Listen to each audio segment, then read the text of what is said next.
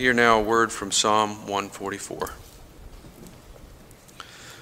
Blessed be the Lord, my rock, who trains my hands for war and my fingers for battle, my rock and my fortress, my stronghold and my deliverer, my shield, in whom I take refuge, who subdues the peoples under me.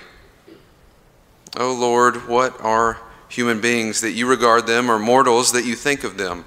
They are like a breath, their days are like a passing shadow. Bow your heavens, O Lord, and come down.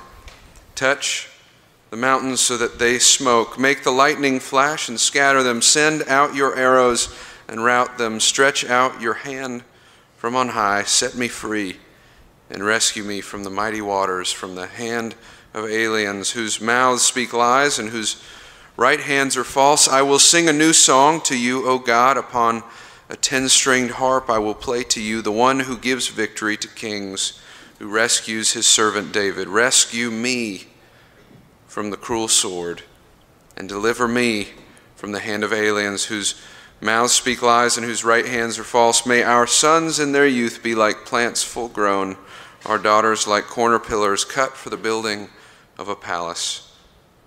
May our barns be filled with produce of every kind. May our sheep increase by thousands, by tens of thousands in our fields. And may our cattle be heavy with young. May there be no breach in the walls, no exile, and no cry of distress in our streets. Happy are the people to whom such blessings fall. Happy are the people whose God is the Lord. This is the word of God for us, the people of God. Thanks be to God.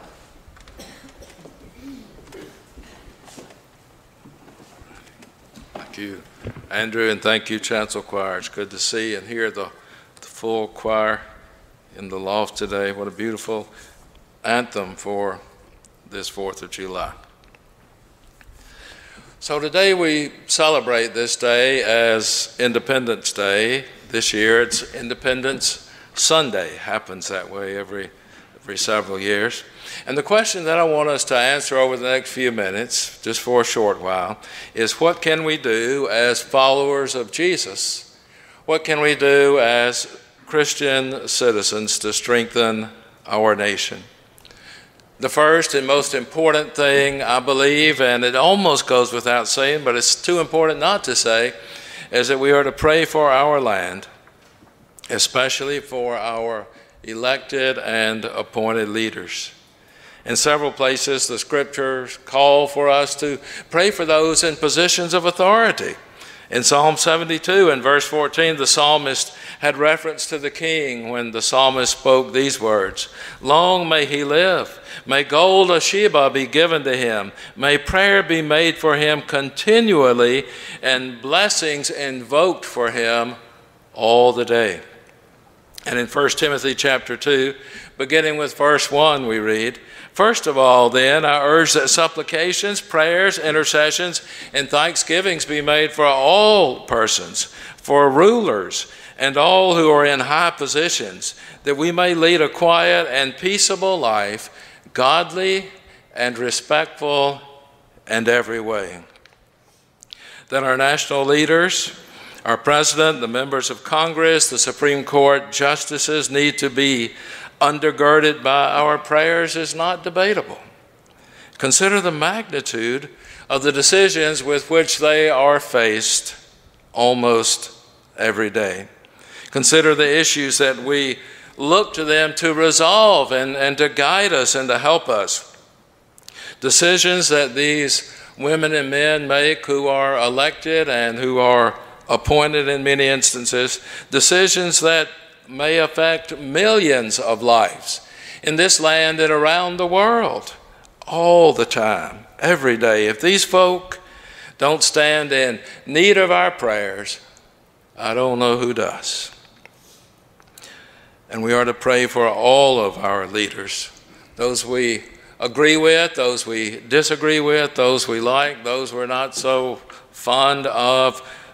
I can't see where Scripture gives us much leeway except to lift up all of these folk and pray for them every day.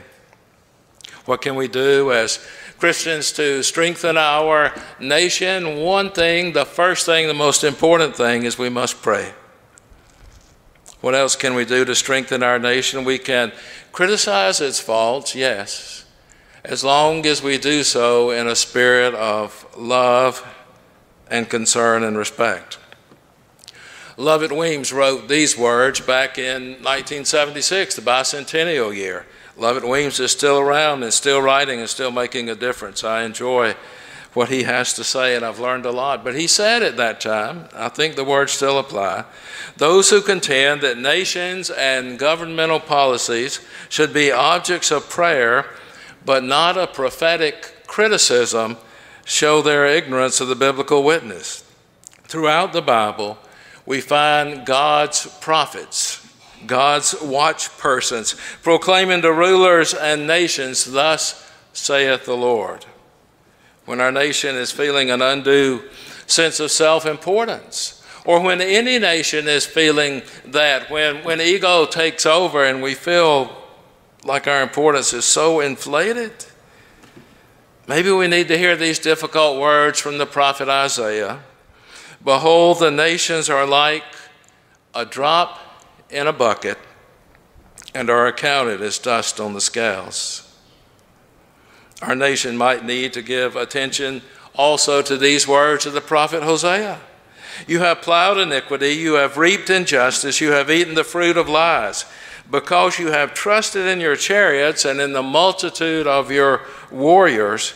Therefore, the tumult of war shall arise among your people, and all your fortresses shall be destroyed. God is the final judge of every nation, every political system.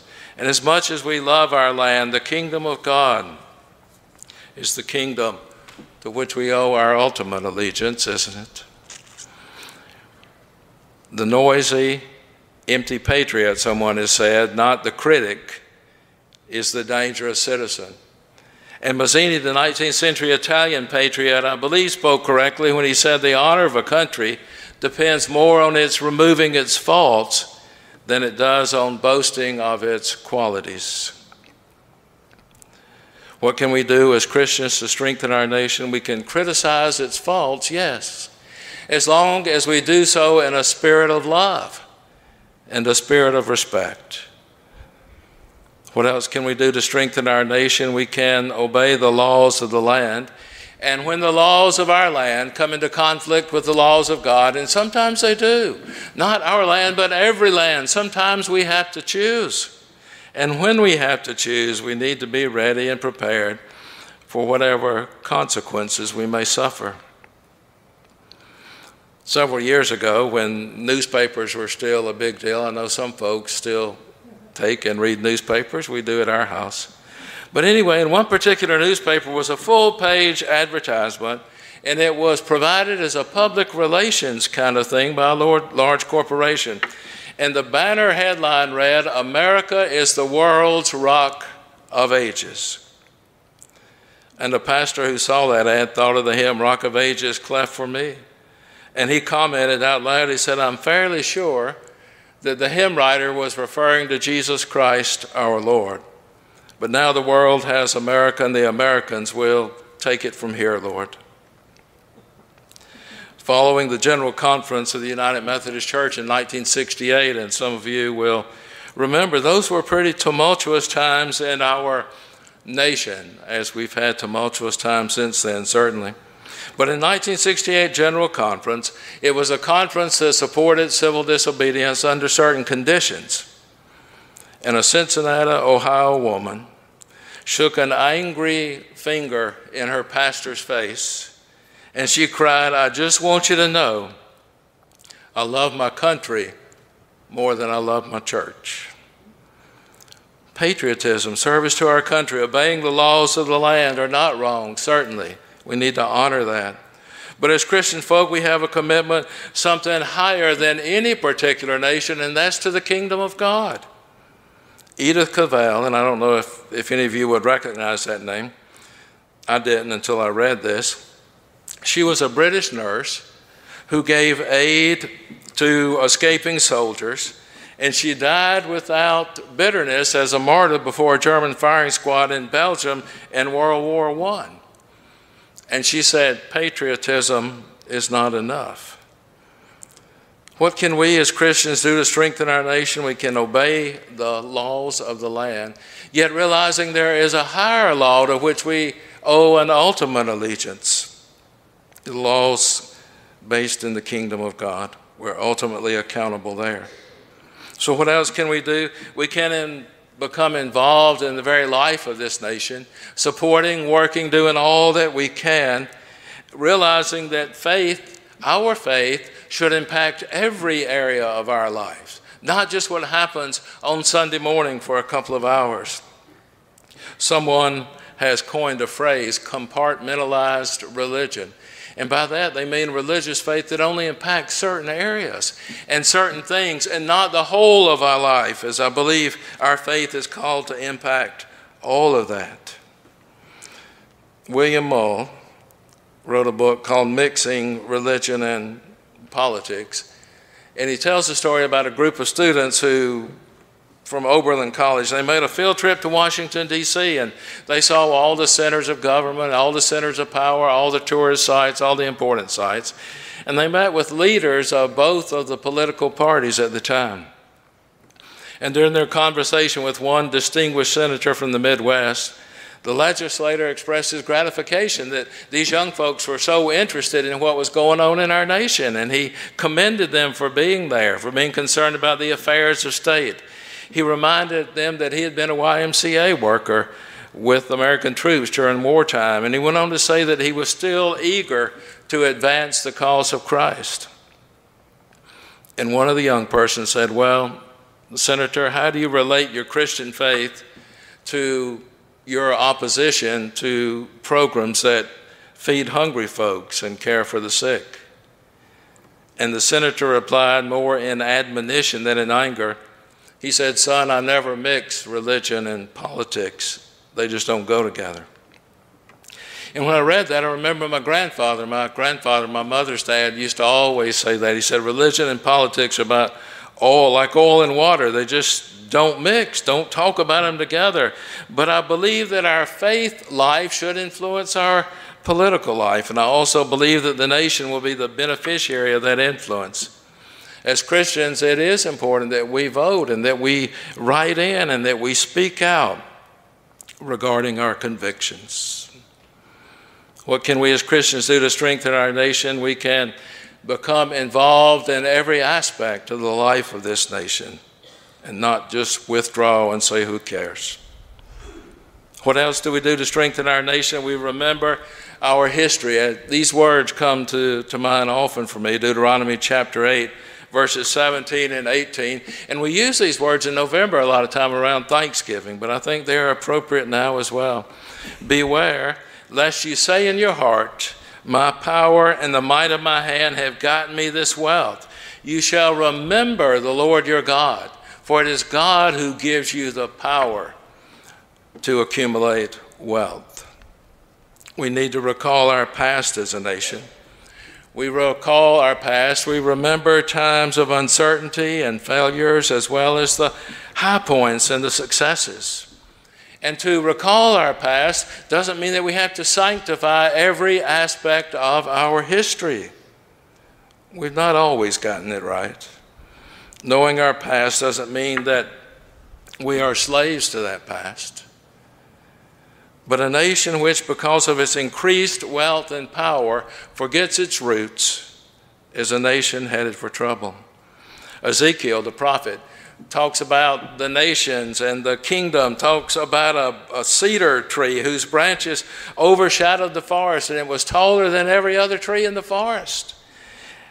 No cedar in God's garden overshadowed it. No fir could compare with its boughs. No ordinary tree had such branches. Not a tree in God's garden could rival the beauty of this cedar tree. But the eminence of that giant cedar, cedar tempted it to forget the waters that flowed around it that gave it life, that made it great. The deep set it on high, and with rivers running about, made it grow, and that cedar forgot. We strengthen our nation by remembering and being faithful to the very best in our past, that which we have defended and fought for. and we forget our spiritual foundations as a nation, our strength, and our greatness will soon disappear. Let me close with these words from Rudyard Kipling. You may be familiar with them. He said, Far called our navies melt away on dune, and headland sinks the fire. Lo, all our pomp of yesterday is one with Nineveh and Tyre. Judge of the nations, spare us yet, lest we forget, lest we forget. Amen.